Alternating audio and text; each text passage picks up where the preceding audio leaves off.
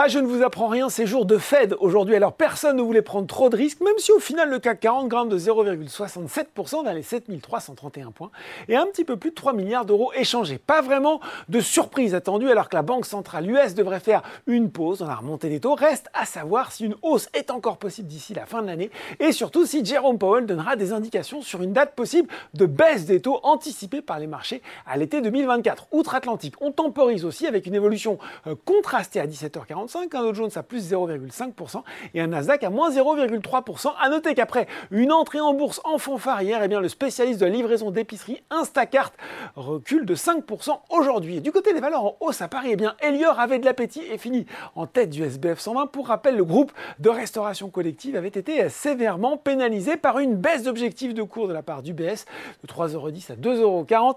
Interparfum, Clarion et Carmila suivent derrière sur le CAC 40. C'est la foncière Unibail, Rodamco, Westfield qui se distingue devant Stellantis, le constructeur automobile qui rugit le plus fort sur l'indice depuis le début de l'année avec une progression de 40%.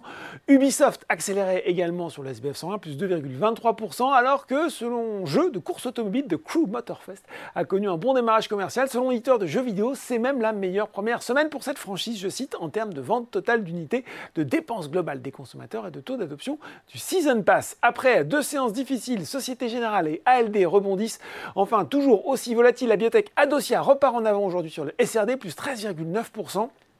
Enfin, autre biotech qui s'enflamme, Farnex, plus 428% dans un communiqué. La société dit être entrée, je cite là aussi, dans la dernière ligne droite pour la conclusion d'un accord qui permettrait de valoriser son candidat médicament dans la maladie de Charcot-Marie-Tousse de type 1A. Prudence hein, quand même après un tel épisode spéculatif. Du côté des valeurs en baisse, pas beaucoup de recul notable à mentionner. CGG et lanterne rouge du SBF 120 avant Air Liquide, Thales et Coface. Et voilà, c'est tout. C'est tout pour ce soir. En attendant, n'oubliez pas, tout le reste de l'actu éco et finance est sur Boursorama.